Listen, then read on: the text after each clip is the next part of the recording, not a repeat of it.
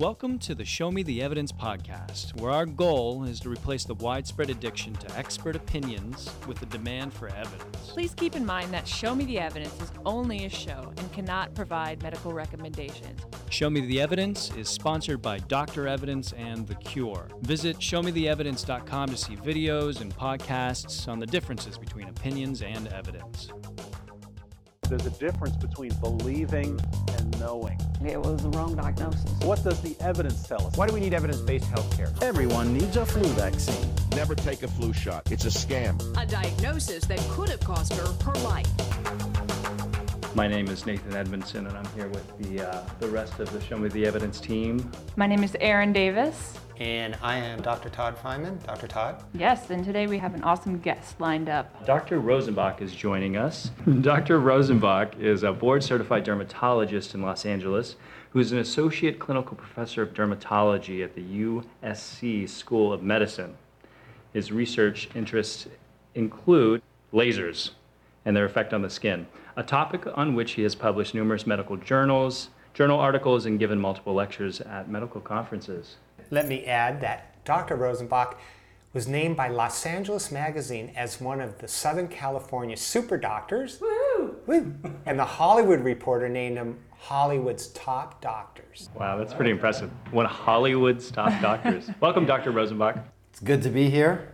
And uh, I don't take the, the Hollywood Reporter part too seriously, although it's nice to make the list. Yeah, that's, that's up there with uh, being board certified. yeah, a lot, a lot easier. So, yeah, we really appreciate you taking time to talk to us because we know you're really busy. You're studying for a big exam coming up, right? Well, every 10 years in dermatology, at least, uh, the powers that be make you take an exam called the recertification exam. And you got to power up the brain cells and study for about a year beforehand to learn all about diseases that happen in Africa that you'll never see, except for maybe Ebola. Ebola.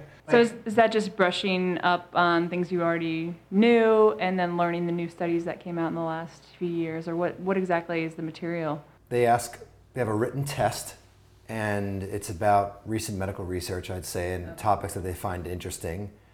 Uh, they post the questions online, so you have to do a lot of research to find the answers. And uh, it's also, uh, there's a second test where you look at photos of patients and you try to guess the diagnosis, which there isn't really a great way to prepare for other than get photos of every disease that they want you to learn, Right. which is, you know, it takes, that takes hundreds of hours.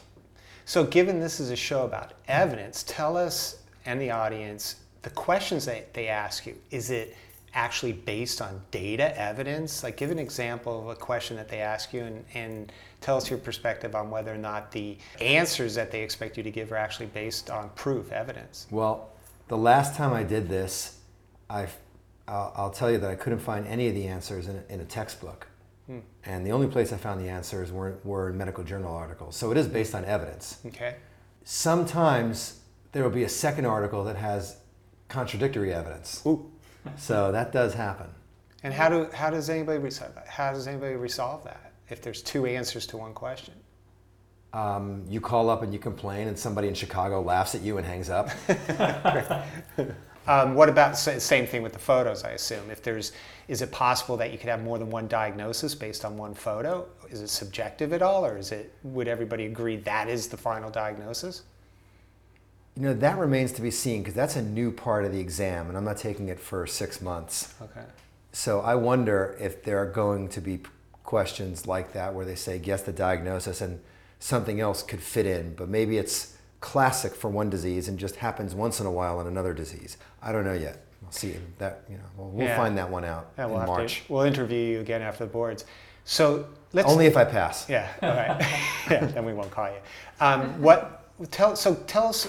Get into your background and, and the type of practice that you have. What, what name five of the most common diseases that you treat in terms of skin diseases, and describe some of the cosmetic procedures that you do. Uh, the five most common diseases, I would say acne, um, different kinds of eczema, skin cancer, psoriasis, and all sorts of problems with dry skin. Hmm. Those are probably the most common If conditions. it's dry, you just wet it, right? No, water. that takes a little more than that. Take a bath. You really want you really want to go into that? Yeah, no, that, I'll hold that one. Yeah, But what no, was the I- second part of your question? And the other, the other one was, what are the, some of the cosmetic procedures that you do Well, I'd, uh, I do what a lot of dermatologists do: a lot of laser procedures, to treat what? a variety of discolorations and and and uh, things that can happen, mostly on the face, because that's where people are interested in Right. in uh, making you know improve. If you have if you have a scar on your elbow, it's not a big as big of a deal as a scar on your face. Right. So we end up doing a lot of things on the face. Lasers uh, can treat indented scars. They could treat raised scars. Different lasers for different kinds of scars. Unwanted hair is a big one. Uh, there's a condition called melasma where you get uh, brown discoloration on the uh, upper cheeks. Yeah, right. You're pointing, Yeah. but it's not going to work on the podcast, right? I have Yeah. brown spots. And uh, and what else? Um, Wrinkles. wrinkles, absolutely. There's a laser that you know. So all the sorts of things that happen on people's faces as they age: sunspots, blood vessels. What other cosmetic? Any other injections, other stuff? What else? That's popular too. Dermatologists have, uh, uh, I, I can brag that we've pretty much uh, published most of the information on f- what we call fillers, which are things that we inject into the skin to help with uh, things varying from scars to wrinkles or even volume loss. What are those drugs called? Uh, the big one is they're hyaluronic filter, uh, excuse me, hyaluronic fillers, and uh, that's a technical name for a sugar protein molecule that you already have in your skin. And what's nice is somebody figured out how to put it into a tube, and we can inject it back where you've lost it, or maybe where you have an indentation, raise up the indentation. Sugar molecules. Tasty. So Sugar what- protein, Oh. glycoproteins. Wow. And what? Okay, and then of course Botox. You must do Botox. That's the yes. rage. Uh, Botox and is uh, a lot of people call it botulinum now because there's another company that makes it, but the brand name Botox is pretty well known. And yeah, dermatologists do a lot of that, and I do a lot of that. Does uh, is vanity pushing the science forward? You know, that's kind of deep. I can't tell you how people come to the ideas that they come to. I know this. I know that the way Botox first got going is uh, there were some dermatologists, and uh, there's a dermatologist in Vancouver. His wife is, uh, is an ophthalmologist. Their, their last name is Carruthers. And I believe that uh, about 15 years ago, they realized that you can use Botox. Well, ophthalmologists were using it for people who squinted involuntarily, and they just kept squinting and squinting. And finally, this brilliant stroke came up and said, "Wait a minute, what about wrinkles over there?" And that's when that's when it started to get used. And they were nice enough to teach people in, in dermatology how to do it. And then the research got you know, more refined, and, and Isn't a lot it? of Yeah, with even with. Botox, isn't that used for other things now? It's used to treat migraine headaches. Um, uh, different fields of medicine use it for all, all, all sorts of things. I've heard the urologists use it for problems with the bladder. Uh, uh, otolaryngologists, ear, nose, and throat specialists, they use it for vocal cord problems. There are a bunch of reasons that people in medicine in general use Botox and, and, and the other brand, So let's- Let's let's get let's get some evidence into this Mm-hmm. conversation. So, lasers. How many dermatologists or doctors in Los Angeles do you think use lasers to treat the problems you described? If I had to guess, I would think that the number of lasers in the hands of board certified dermatologists is way less than half of the number of lasers in Los Angeles. So you're saying that over half of the doctors who use lasers are not board certified dermatologists. Yeah. And is there a difference in the outcomes that a patient would get based on the level of training that a dermatologist or a doctor has in, with lasers? You know, I don't know. I don't know a way to prove it with a medical study, but I, uh, I certainly know that if you have certain issues that come up, board certified dermatologists or even maybe plastic surgeons are probably used to treating those sorts of issues. Such so, for example, if I do a laser procedure on somebody and they get some pimples the next day, I would know that those pimples are more about an, uh, a, a sensitivity type of reaction rather than true acne. And I wouldn't give an acne medicine. Why? Because board certified dermatologists would recognize that. I think that if you, you know, if you got, if you got a, uh, if you're running a laser center, maybe you don't know all the dermatology, and if there's an issue that comes up, like a sudden onset eruption or an allergic reaction from some cream you put on, maybe you wouldn't be as familiar uh, in terms of what to do, and you wouldn't be able to help that person afterwards. Are there studies on lasers? You know, effic- you know, effectiveness, safety studies on lasers Do they do studies or is it mostly anecdotal? No, no, there, there are studies. The problem with the studies mostly is that I would, if I had to guess, I'd say less than a quarter of them have more than 25 patients. But it's it's But there are good studies. There, yes, there are very good studies, right. blinded, uh, uh, blinded uh, uh, clinical trials, and uh, there's some very good research. Do- I mean, there's does- also some, do- some poor research Do too. those studies, that evidence about lasers, do you think it would, does it help a doctor who does lasers pick the right laser settings, the right laser machine? You know, does it help, does that evidence help doctors who do lasers be more effective at providing laser treatment? I don't know what all the other doctors do. I certainly hope so. In my case, I, I read the research, and even though you know I did a laser fellowship and I teach this stuff, sometimes it gets confusing, and I speak to the manufacturers, and it can become more confusing. Right. So I think it's a good idea to stay with the medical research and see what's been published. I was saying that sometimes you have you have uh, medical journal articles that are less than what you want published in medical journals. What does that mean? I mean, what, what are you saying, that the I think that some studies peop- are poorly designed? I think that some people, sometimes we see a brilliant result reported very well, and then everybody starts doing that sort of treatment and realizes, wait, this isn't working. So what happened? Did the doctor do the study incorrectly? Did they report it incorrectly? Or is there something more nefarious going on? Is that pretty common? Yeah. Hmm. Is that just they didn't follow patients for a long enough time, or they didn't follow enough patients? I think there are a number of different reasons, but you could say to yourself, when you see groundbreaking research and everybody jumps in to buy that laser, and then a year and a half later you find out that the research was in, invalid, that the people don't get better as described, you know, wh- what could be the reason for that? Is this- What's the is antidote study done- is- Well, how does- so how you know, some people would say, well, maybe those doctors just wanted to publish on this and it, you know, that sort of thing. And by the time somebody figures it out two years later, they've moved on. Hmm. So let's get into some of the medical, the so-called medical non-cosmetic dermatology problems you see, i.e. psoriasis.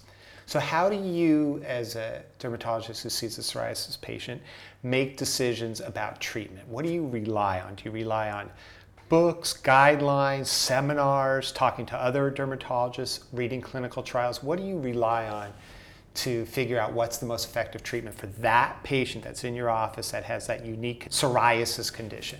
It's difficult because I try to rely on evidence based medicine. I know, let's say, a common medication that we use is methotrexate. I know what the evidence is for a lot of the traditional uses of methotrexate. But sometimes, what if a person is not the type of person that was in that original research trial? Maybe they excluded diabetics, Right. and I have a diabetic. Right. I have to make a common sense decision. Maybe there's a medication that takes uh, injecting yourself, and the person's afraid of needles. So even though that's the best treatment for that person, I can't use that medication. Um, are there really good trials comparing one medication to another? No. Is it fair to compare a new medication to some older medication that was researched in 1984? I don't know.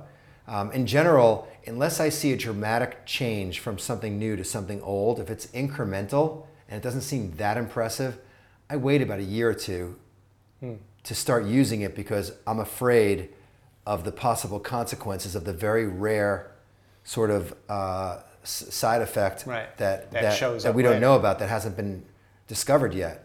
You know, um, I just keep thinking about in the back of my mind. I'm always thinking about a woman using hormonal replacement therapy for what 30 years before anybody, you know, millions of women before anybody figured out something was going on with, with uh, you know relationship Cancer, to breast yeah, cancer. I mean, that's millions of women. So Right. you know, we're looking at studies with two or three hundred people, hopefully, and that's not enough to know something's better than something else. So Right. I kind of sort of watch what's going on for about a year, maybe two years, go to the conferences, and if I, if I don't hear negativity, then I feel comfortable making the move. But unless something is dramatically better than something else, I usually won't start, try the new medication. So you, you're, what you're saying is that you, when you have a psoriasis patient, you tend to start with the older, more traditional drugs first because there's no long-term safety data on the new drugs, and you feel more comfortable with the older drugs Well- because you, there's more experience, more data on long-term safety. And given that the efficacy is not that much different between the new and old drugs, you go, you lean towards safety.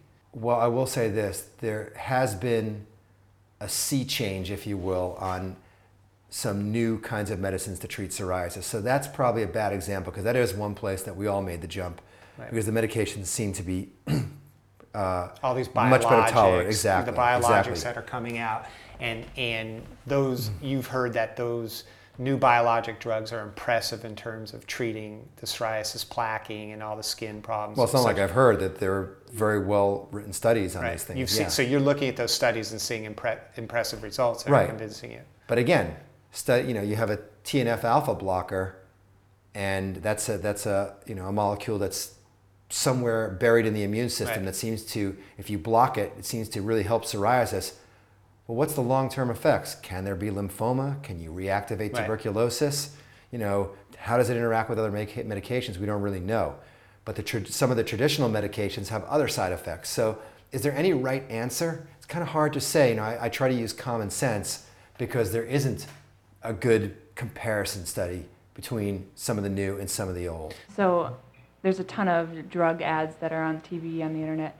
They always tell you at the end to ask your doctor. So what if a patient came in and they were like, you know, I saw this new drug on TV and it said to ask you, and what if they wanted to try this new drug?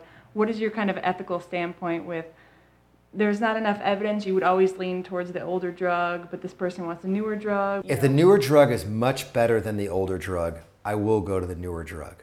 If it's a little bit better than the older drug, I say let's wait till the other guinea pigs go through their use. I mean, that's Right. let, let, let, let there be a million guinea pigs. And I bring up the example about hormone replacement therapy. And you've learned that mainly at conferences? Yeah, because then you go to a conference about some medication, you find out, oh, this medicine's been giving people lymphoma, and then you're, you're thinking, wow, I'm glad I didn't give that one. So, you know, hmm. there are surprises with a lot of medications. Even in the cosmetic realm, Right. if there's a new filler and it's 5% better than the old filler, Right. but the old filler's been used a million times, the new filler has a study based on 42 people in New York City. I'm staying with the old filler if there's a 5% difference. If there's a 50% difference or an 80% difference, maybe. So your advice to any switch. patient seeing a dermatologist being treated for any disease, Mm-hmm. i.e. psoriasis, that when a doctor recommends a drug, especially a new one, they should be saying to the doctor, how much more effective is this new drug compared to the old drug?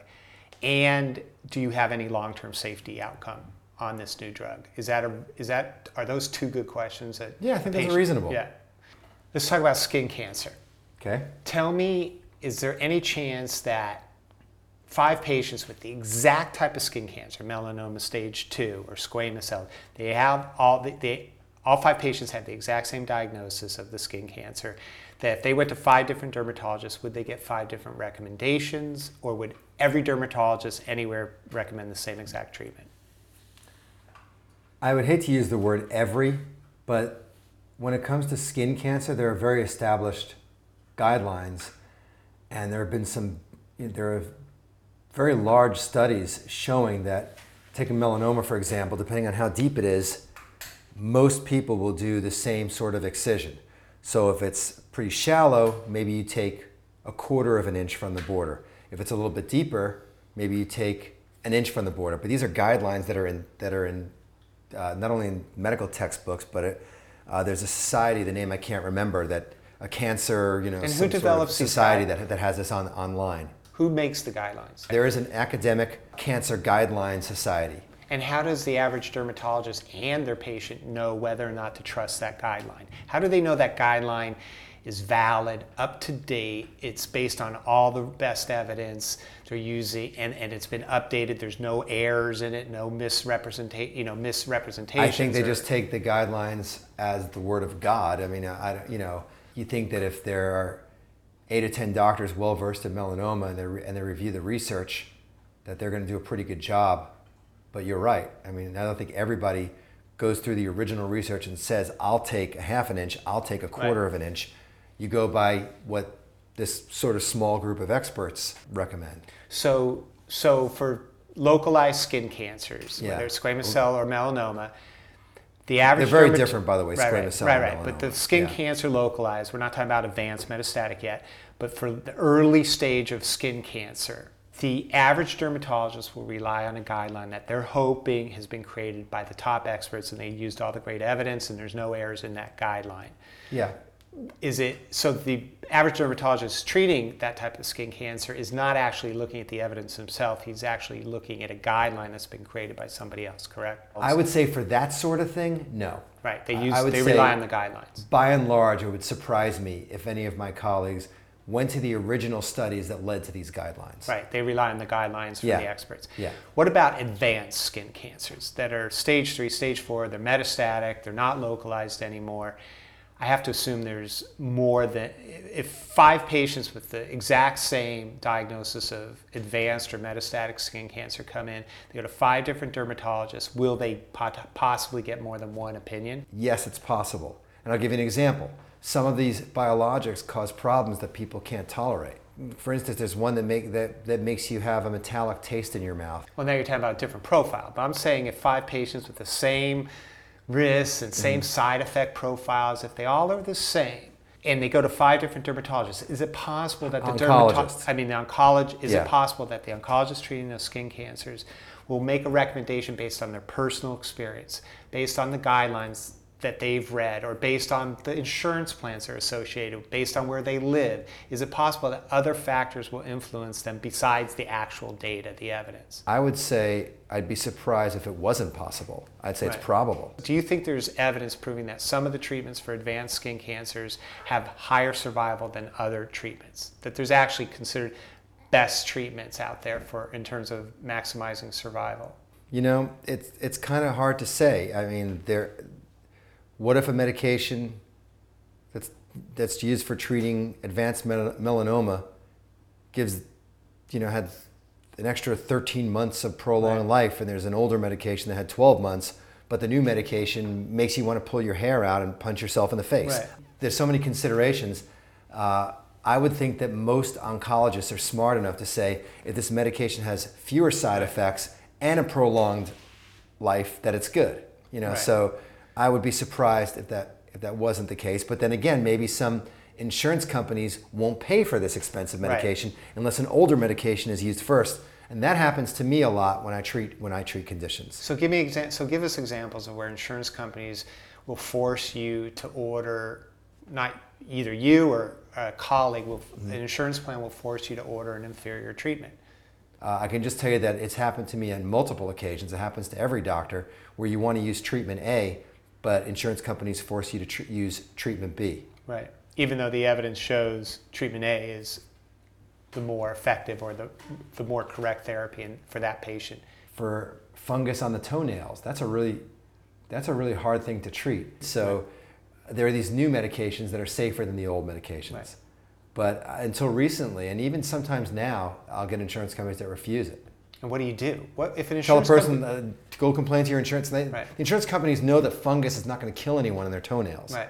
So they, they make the decision, and the patients have to fight it out with their insurance company. is is it possible? Have you ever seen, or do you think it's possible that you could reverse an insurance denial by showing them evidence? that Absolutely. Yes. Yes, you can. You can do that. Explain So that. insurance companies, they're not just all about no, no, no. You can use evidence to convince them why you'd rather use a more expensive medication or a newer medication, and they will say yes quite often. Right. So evidence is that linchpin, that thing that might that that material information that will reverse a denial and Right. get you a more effective treatment. Yes. Here's here's one one problem though. You know, if a doctor has to do that 42 times a day, it becomes very onerous on the doctor Right. and his practice to be able to do it. Right. But if the pa- if there was a place where the, you could send the patient to go get the evidence and print it out and take it to their insurance plan on their own, that would that would make it doable, right? I think you got a business idea. Yeah. Hmm. That is big. Yeah. That's a great idea. That that's the cure. I mean, That's what are- you're doing. Yeah, we did. You're helping people get me- more. Yeah, we've we've I didn't know that. That's what pa- our clients used to do. They used to use the evidence to reverse denial. Yeah, there's Pretty cool. Yeah, evidence rules the day. I hear conflicting things about sunscreen all the time. Great, great example. The American Academy of Dermatology has a very strong position on this. Sunscreen is helpful in preventing skin cancer. It is helpful. That's proven. There's evidence on that. But there are certain ingredients in sunscreen that might cause cancer. Now, here's the thing that you don't hear about.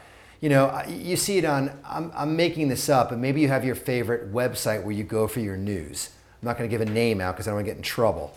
But I find that they try to capture viewers by scaring them. This is an example of that because I would say that effective use of sunscreen dramatically reduces the number of skin cancer based on the evidence. Now you might say, what about, what about this little ingredient that could cause cancer? Well, maybe sunscreen prevents cancer in one out of two people, but sunscreen causes cancer in one out of two million people. So that's the sort of thing where you hear con, uh, conflicting information. But uh, to go on record, I want to just talk about sunscreen. Sunscreen is good, very important to use, but really the most important thing is to wear a big hat with a rim and wear a shirt that covers your neck and chest because sunscreen isn't that good.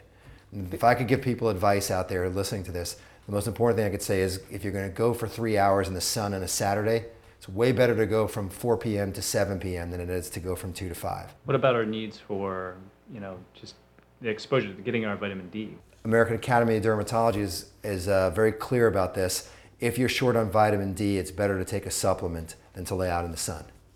Is there really evidence that sunscreens prevent cancer? Skin cancer. You know there what? really studies on that? Did they actually compare patients who use sunscreen to patients who don't use sunscreen and saw a dramatic difference or drama- dramatic decrease in skin cancers in the group that used the sunscreen? I can't give you the citation, and I've only read secondhand accounts Right. because you know it's, it's not something that I, I've read about recently. Right. Um, because now we test sunscreens based on how much ultraviolet does it block? Does it ultra, uh, does it block ultraviolet A or B? There's different kinds of ultraviolet. So I can't go back to the original studies that were done, you know, 30 years Right. ago, comparing two groups of people. But I think it would be unethical to do a prospective study, or how could you even do No, you wouldn't know? do prospective. You Right. would, although you could probably find plenty of people that don't want to wear sunscreen. But you would. Why not look backwards and say, "Here's a thousand people that Yeah, use that, that's, thousand I'm people- sure that's been done. I cannot give you the citation, Right. but I'm positive that You're that's been done. positive yes. that you've seen yes. that study and it people who use sunscreen. Now there is something, there is some contradictory evidence, and that is that there is a theory that sometimes those studies are inconclusive and it doesn't show helpfulness for sunscreen, but it's theorized that the reason for that is there's two re- two possible reasons. Right. The first is you don't nobody puts on sunscreen properly, like hardly anyone. Right. You're supposed to use like a shot glass on your face practically. Right. I mean, it's supposed to be thick. Right. You know, and uh, um, nobody uses it properly. So you take your SPF 50 and you put it on the way Harry or Joe puts it on on his way to the beach in New Jersey, and it's not going to be anywhere near SPF 50. So that's the first problem. The second problem is people say, hey, I'm wearing sunscreen. I can go to the beach for seven hours instead of two hours. That's the other problem. Right. So we know that ultraviolet light causes skin cancer. We know that sunscreens reduce ultraviolet light. So it, re- so it definitely reduces I'm the gonna- risk of skin cancer. I'm going to look up the study because I don't use sunscreen, so I got to find out if that's true. Awesome. All right. Well, I guess we're going to wrap up. Alan needs to go back and start studying for his boards again. Very sad. Dr. Allen. And uh, hopefully, after your boards, we'll be able to do another podcast with you and maybe uh, talk about more specific topics. Forget that. We're partying after Oh, the yeah. boards. Oh yeah, yeah. We'll bring the we'll bring the podcast to the bar. There you go. Well, we'd like to thank Dr. Rosenbach for taking us behind the scenes at his dermatology practice and giving us some insight into how dermatologists make treatment decisions for their patients. And most importantly, thanks for making sure we put our sunscreen on correctly. All right, thanks for listening to our podcast where we believe every patient is a doctor if they have evidence. Make sure to subscribe to our podcast, check out our website, showmetheevidence.com, follow us on Facebook and Twitter. Our Twitter name is SMT Evidence, and we'll release topics for different podcasts via Twitter, so follow us there. And also let us know if you have any topics that you'd like us to cover, and we'll, we'll take requests. And look forward to next time.